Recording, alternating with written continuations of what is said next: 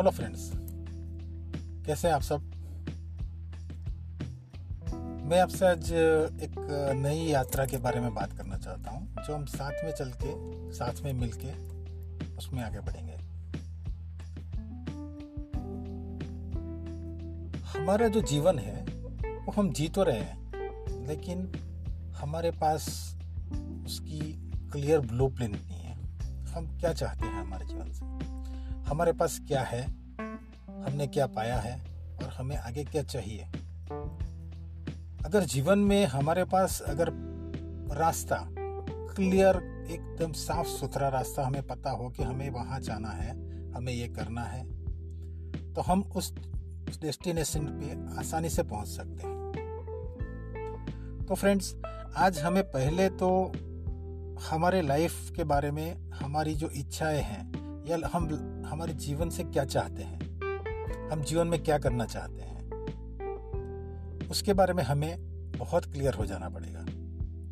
एक बार हम उसमें क्लियर हो गए तो उसके बाद का स्टेप जो है, वो होता है कि हम क्या गोल सेट कर रहे हैं। तो गोल सेटिंग के पहले का जो प्रायर स्टेप है, उसके पहले का जो स्टेप है, वो है हमारा, हमारी ज़िंदगी के बारे में या हमें हमारे, हमें इस जीवन में क्या करना है उसके बारे में हमारा जो क्लैरिटी जो होना चाहिए, हमारी जो क्लैरिटी होनी चाहिए, वो फ़र्स्ट स्टेप है। अब उसको बहुत ध्यान से करिए।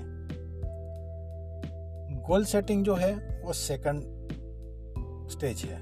उसके पहले सबसे ज़्यादा आप, अपना जो आगे जीवन का जो मकसद है या जीवन से आप जो चाहते हैं या जीवन में जो आप करना चाहते हैं, उसके बारे में आप एकदम क्लियर हो जाइए। आप शांति से बैठ के अपने, आपका क्या क्या, आपकी क्या क्या इच्छाएँ हैं, आप क्या करना चाहते हैं, उसके बारे में लिखिए, उसको अपडेट कीजिए। जितना आप उसको क्लियर करेंगे, जितना आप उसको क्लियर करेंगे, उतना रास्ता आसान हो जाएगा।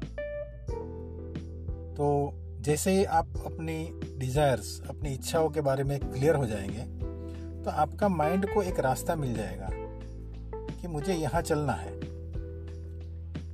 उसके बाद का सेकंड स्टेप जो है, वो है गोल सेटिंग तो गोल सेटिंग का मतलब होता है कि हमारे इतने वक्त के अंदर हमें ये करना है, इस वक्त के अंदर मुझे ये ख़त्म करना है, मुझे इतने टाइम में ये पा लेना है। तो वो हो गया गोल सेटिंग कर सकते हैं या आपके जो ड्रीम्स है, उसके बारे में आपने एक टाइम फ्रेम फिक्स कर दिया। ये जो ब्रह्मांड है, वो हमारी सोच के साथ अनुकूल है। हम जैसा सोचेंगे, वो हमें वैसा ही देगा।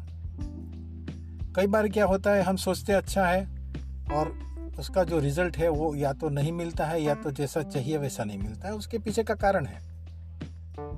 क्योंकि हमारे जो सबकॉन्शियस माइंड, हमारी जो पैटर्न है थिंकिंग पैटर्न वो नेगेटिव होती है, या तो ऑब्स्ट्रक्टिव होती है। वो हमारे गोल में या हमारे डेस्टिनेशन हमारा जो पाथवे है, उसके अंदर वो डिले पैदा करती है।